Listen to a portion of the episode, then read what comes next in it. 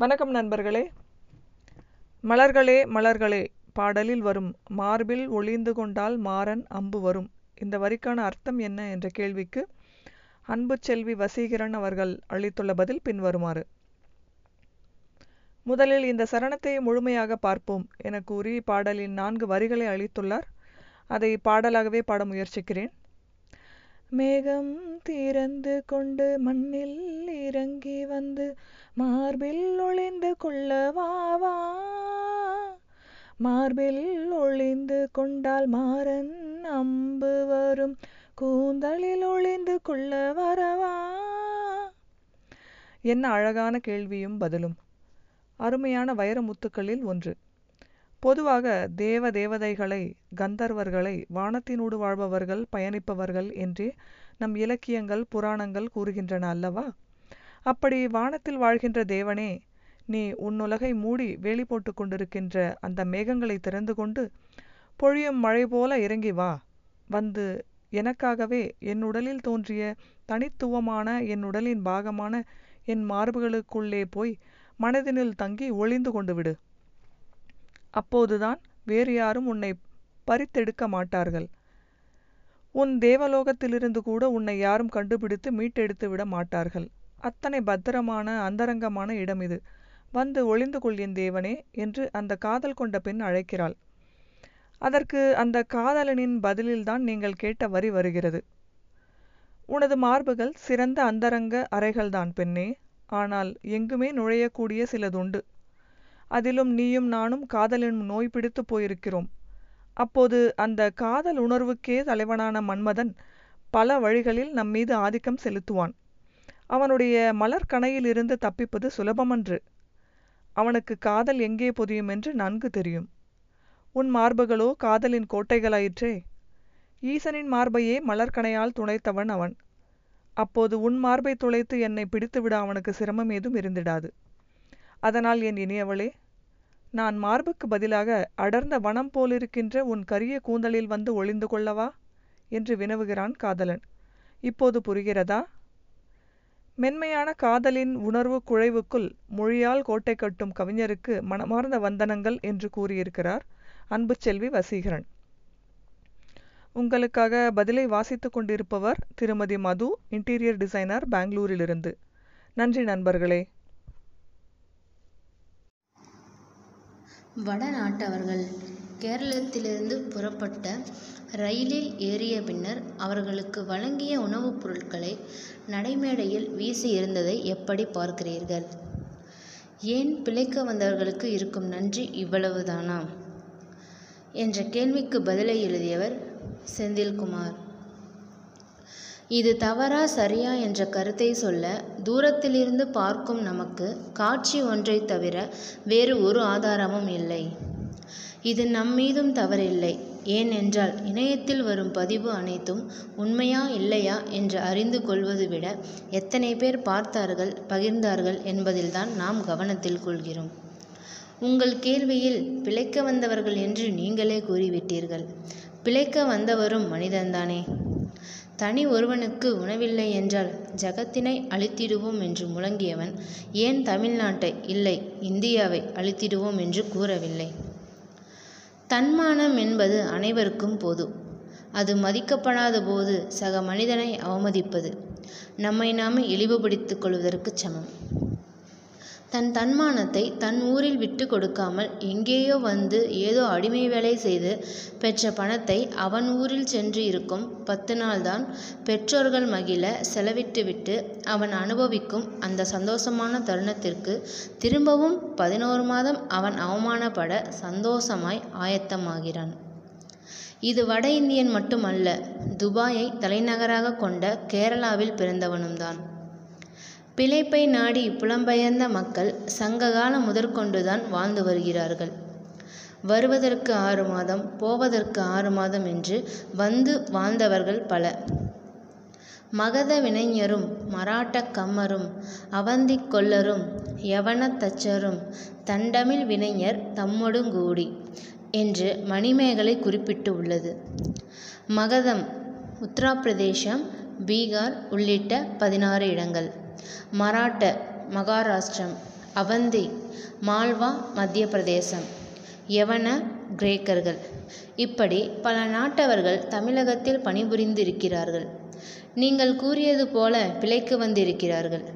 இந்த கொரோனா அங்கங்கு தங்கி வேலை பார்த்த பல மாநில மக்களின் மனநிலை பலவிதமாக மாற்றி இருக்கிறது இல்லை சிதைத்திருக்கிறது. விளைவு தன் உயிர் போனாலும் தன்னூரில் போக வேண்டும் என்ற மரண பயம் பசி துண்டிக்கப்பட்ட போக்குவரத்து அறியாத மொழி பிச்சை கேட்கவும் மனதில்லை. இவை அனைத்தும் அந்த வட இந்தியரிடம் இருந்திருக்கலாம். இனி தன்னூரை அடைந்து விடுவோம் என்ற நம்பிக்கை பிழைக்கத்தானே வந்தேன் பிச்சை எடுக்க வரவில்லை என்ற கோபமாக இருக்கலாம். உணவை வீசியது தவறாக இருக்கலாம். ஆனால் இனி என் ஊரை விட்டு எங்கும் சென்று அவமானப்பட மாட்டேன் என்ற நிலைப்பாடாக இருக்கலாம்.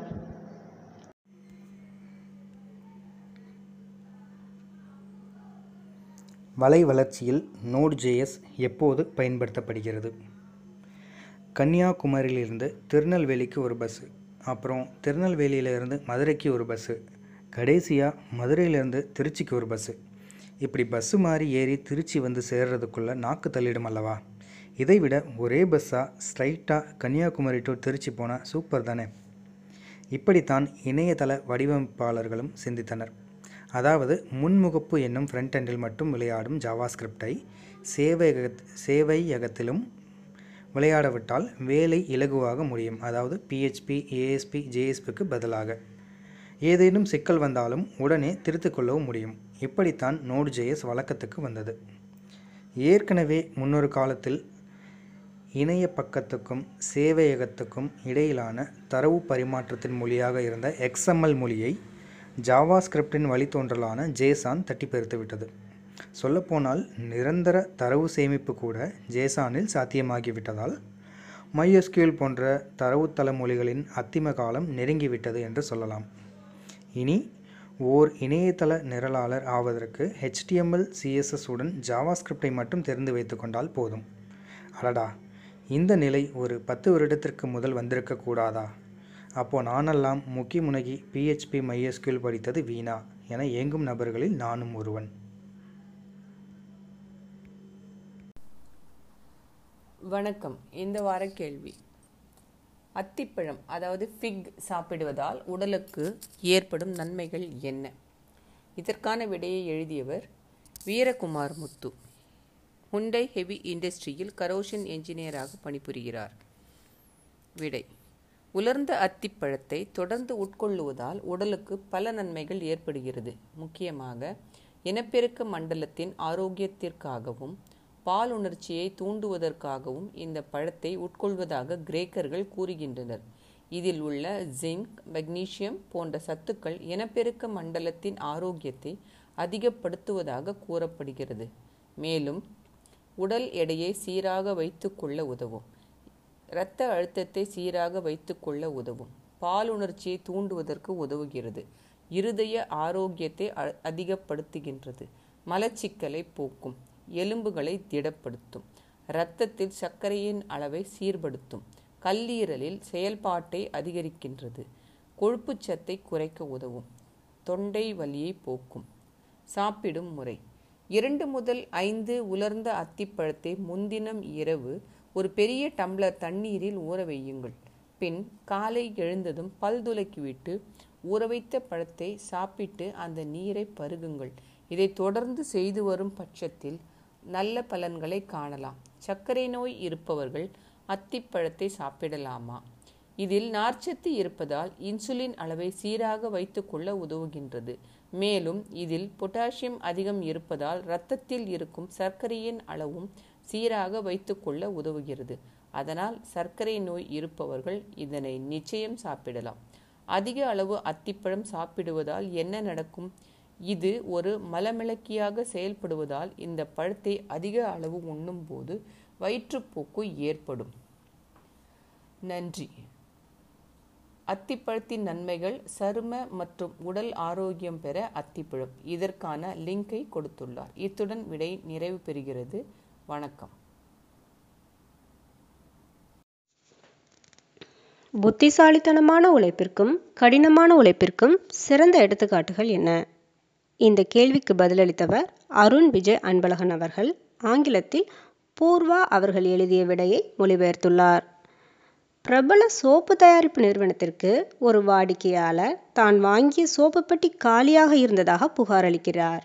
உடனடியாக புகார் சம்பந்தப்பட்ட துறை சார்ந்த பொறியாளர் இருவருக்கு சரி செய்ய அனுப்பப்பட்டது. இரு பொறியாளர்களும் மிகப்பெரிய பொருட்செலவில் எக்ஸ் கதிர்களால் காலி பெட்டிகளை கண்டறிய சாதனம் உருவாக்கப்பட்டு இரு ஊழியர்கள் மூலம் கண்காணிக்கப்பட்டது. இதே பிரச்சனை கடைநிலை ஊழியர்களிடம் தெரிவிக்கப்பட்டது. ஆனால் அவர்கள் எக்ஸ் கதிர்கள் போன்று கடினமாக யோசிக்காமல் ஒரு வித்தியாசமான மற்றும் எளிய தீர்வுடன் களமிறங்கினர். ஒரு இயந்திர விசிறியை சோப்பு பெட்டிகள் நகர்ந்து வரும் பாதையில் வைத்தனர். விசிறியில் வரும் காற்று காரணமாக காலி பெட்டிகள் கீழே விழுந்தன. சோப்பு உள்ள பெட்டிகள் மட்டும் கடந்து சென்றன. கதையின் கருத்து. வாழ்க்கையில் ஏதேனும் சிரமங்கள் எதிர்கொள்ளும் போதெல்லாம் நாம் எப்பொழுதும் பிரச்சனையில் கவனம் செலுத்துகிறோம். அதே நேரத்தில் பிரச்சனையில் கவனம் செலுத்துவதற்கு பதிலாக தீர்வுகளில் கவனம் செலுத்த வேண்டும். கேள்வி. நம் வயதான காலத்தில் நம் உடல் நலம் நன்றாக இருக்க வேண்டும் என்றால் இருபது முதல் நாற்பது வயதிற்குள் நாம் என்ன செய்ய வேண்டும்? செய்யக்கூடாது. பதிலை எழுதியவர் அனிதா ஜெயராஜ் அண்ணாமலை பல்கலைக்கழகம் சிதம்பரத்திலிருந்து முதுகலை கணினி அறிவியல். வயதான காலத்தில் மட்டுமல்ல எப்பொழுதுமே நம் உடல் நன்றாக இருக்க எனக்கு தெரிந்ததை கூறுகிறேன்.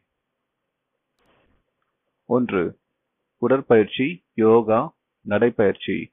இவை மூன்றையும் உங்கள் உடல் வாகு மற்றும் வயதுக்கு ஏற்றவாறு தினசரி செய்து வாருங்கள்.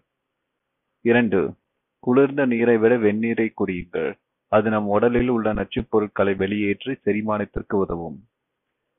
மூன்று நீங்கள் சாப்பிட்டதும் பத்து நிமிடம் கழித்து வெந்நீர் குடியுங்கள். நம் உடலில் கெட்ட கொழுப்பு படிவதை தடுக்கும். நான்கு புகை மது இவ்விரண்டு பழக்கங்களையும் விட்டுவிடுங்கள். ஐந்து மூன்று வேளையும் அரிசி சாதம் சாப்பிடாமல் ஒருவேளை கம்பு கேப்பை கோதுமை கவுனி போன்ற மாற்றுப் பொருள் உள்ள உணவுகளை சாப்பிடுங்கள். ஆறு. தினமும் ஒரு நெல்லிக்காய் துளசி இலை சிறிது ஆப்பிள். இது மூன்றையும் எடுத்துக்கொண்டால் நமக்கு நோய்கள் தீண்ட வாய்ப்பு குறைவாகும். ஏழு. குறிப்பாக தேவையான நேரத்தில் உண்டு உறங்கி மனக்கவலையின்றி வாழ்ந்து பாருங்கள். நன்றி.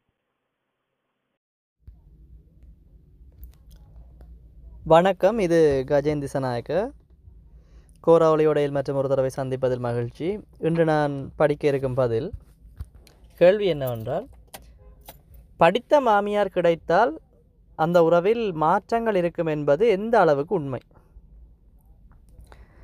இதற்கான பதிலை எழுதியுள்ளார் சசிமா. அவரின் பதிலை பார்ப்போம். வணக்கம். நான் வெகு வருடங்களாக கோரா வாசகி. ரசிகை மட்டுமே. ஆனால் பட்டறிவு என்னை எழுதத் தூண்டி கோராவின் எழுத்தாளருமாக ஆக்கிவிட்டது. அடக்கடவுளே திருமணம் என்றதும் மகனுக்கு காதல் கனவு மகனின் அம்மாவுக்கு மாமியார் கனவு ஆரம்பித்து விடுகிறது. இதில் படித்த படிக்காத மாமியாருக்கு என்று ஆறு வித்தியாசங்களெல்லாம் பெரிதாய் கிடையாது. ஒரே வித்தியாசம் பிரச்சனை படித்த மாமியார் வீட்டில் ஆங்கிலத்திலும் படிக்காத மாமியார் வீட்டில் தாய்மொழியிலும் பேச அல்லது ஏசப்படும். பொதுவாக மாமியார் மருமகள் பற்றி கொள்ளும் சந்தேகங்கள் பீதிகள் கருத்துக்கள் கற்பனை ஆவலாதிகள். தீமு மற்றும் தீபி அதாகப்பட்டது. திருமணத்துக்கு முன் திருமணத்துக்கு பின் என்று பெரிய மாறுதல்களுக்கு உட்பட்டவை அல்ல என்றே தோன்றுகிறது. மாமியார்களின் சில சந்தேகங்கள் அல்லது பீதிகள் அதை திமு என்று குறிப்பிட்டால் உள்ளார் திருமணத்திற்கு முன். மருமகள் வந்த பின்பும் என் அதிகாரக்கொடி உச்சியில் பறக்குமா? இல்லை அரைக்கம்பத்திலா இதுதான் தலையாய கேள்வி அல்லது பீதி. நாமும் இங்கிருந்தே ஆரம்பிப்போம். தான் பாலூட்டி வளர்த்த கிளி ஒரே அடியாக மனைவியோடு அல்லது மாமனார் வீட்டோடு செட்டில் ஆயிட்டா என்ன செய்வது? அவ்வப்போது பெற்ற கதை பேணி வளர்த்த கதை சொல்லி சொல்லி கிளிரக்கையை பிடுங்கி வைக்கணும். மனைவி மயக்கத்தில் மகன் தனி குடித்தனத்திற்கு தலையாட்டி விட்டால் பெற்றோராகிய எங்கள் கதி என்ன? இதனால் தமக்கு ஏற்படும் பாதுகாப்பின்மை ஏக்கம் கடன்கள் இழக்கும் வசதிகள் பற்றிய கேள்வி பதில்கள் வாட்டி வதைக்கும். அதை விடுத்து மாமியார்களின் சில ஏக்கம் ஆத்திரம் எரிச்சல் ஆவலாதி ஏமாற்றம் அவை திருமணத்திற்கு பின்பு தீபி என்று குறிப்பிட்டுள்ளார். என் காலத்தில் நான் அனுபவிக்காததை எல்லாம் மருமகள் எப்படி அனுபவிக்கிறாள் பாரேன் என்கிற மனோபாவம். இது ஆயிரத்தி தொள்ளாயிரத்தி எண்பது தொண்ணூறு வருட கால கட்டங்களில் நாடும் வீடும் ஒரு மிகப்பெரிய பொருளாதார மாற்றத்தை இயல்பாகவும் சில கலாச்சார வேறுபாடுகளை தயக்கத்துடனும் ஏற்றுக்கொண்ட போது மேற்படி விடயங்களை மருமகள்கள் அப்படியே தங்களுக்கு சாதகமாக்கி கொண்டனர். பழைய இடத்தில் தங்கி தயங்கி போன மாமியார்களின் ஆத்திரமும் இயலாமையும் எவரெஸ்டை தொட்டன. ஏக்க பெருமூச்சு மருமகள்கள் மீள் காழ்ப்புணர்ச்சியை வளர்த்தது. தான் அனுபவிக்காததை பிறர் அனுபவிக்க கண்டு மகளும் மாமியார் மனம் அரிதிலும் அரிது ஐயா. தான் அனுபவிக்காததை பிறர் அனுபவிக்க கண்டு மகளும் மாமியார் மனம். அது அரிதிலும் அரிது. மருமகளின் சுதந்திர போக்கு அவள் மகனிடம் உரிமையுடன் பாசாங்கற்று பழகுவது சுயத்தை மேம்படுத்திக் கொள்வதில் காட்டும் ஆர்வம் இன்னபிற முற்போக்கு நடவடிக்கைகளை கலாச்சார காரணங்கள் காட்டி ஒடுக்குவதில் மாமியார்களுக்கு விவரிப்புக்கு அப்பாற்பட்ட ஒரு சிலிர்ப்பான சுகம் இருக்கிறது.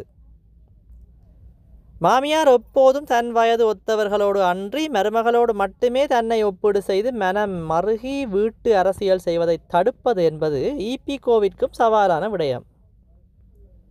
நம் பண்பு நலன் நாகரீகம் நடத்தை பெருந்தன்மையான மன அமைப்பு எல்லாவற்றையும் படிப்பு மட்டும் தந்துவிடுமா? இல்லை என்றே தோன்றுகிறது. மாமியார் சிம்மாசனத்திற்கு பக்குவமான சுயநலமற்ற புத்திசாலித்தனம் கூடிய மருமகளிடமும் தோழமைக்கு கொள்கிற கண்டிப்பான அன்பினால் அனைவரையும் கட்டி காக்கும் வழிநடத்தும் இணக்கமான ஆளுமை தேவைப்படுகிறது. மாமியார் சிம்மாசனத்திற்கு பக்குவமான சுயநலமற்ற புத்திசாலித்தனத்துடன் கூடிய மருமகளிடமும் தோழமைக்கு பழகிற கண்டிப்பான அன்பினால் அனைவரையும் கட்டி காக்கும் இணக்கமான ஆளுமை தேவைப்படுகிறது. இது படித்த மாமியாரிடமும் இல்லாமலும் படிக்காத மாமியாரிடமும் இருக்கவும் வாய்ப்புண்டு. நம் பிரதமர் இந்திரா காந்தி மருமகள்கள் சோனியா மேனகா இடையே நடந்தவற்றை நாடறியும் அந்த உறவுகளின் நேர்த்தியை நேருவின் காரியதரிசி எம். ஓ. மத்தாய் எழுதியுள்ளார். படித்து பாருங்க பகீர் என்று இருக்கும். மாமியார் மருமகள் உறவு என்பது சர்வதேச பிரச்சனைகளில் ஒன்று என ஒரு பகுடி உண்டு. இப்போதெல்லாம் படித்த அல்லது படிக்காத மாமியாரோ மருமகளோ வெவ்வேறு ஊர்களில் அல்லது ஒரே ஊரில் வெவ்வேறு தெருக்களில் குடியிருந்து அவரவர் எண்ணப்படி வாழ்ந்து தூர இருந்து சேர உறவு கொள்கிறார்கள். இது ஒரு வரவேற்கத்தக்க யதார்த்தமான புத்திசாலித்தனமான நாகரிக மாற்றமே என்பது எனது தாழ்மையான கருத்து.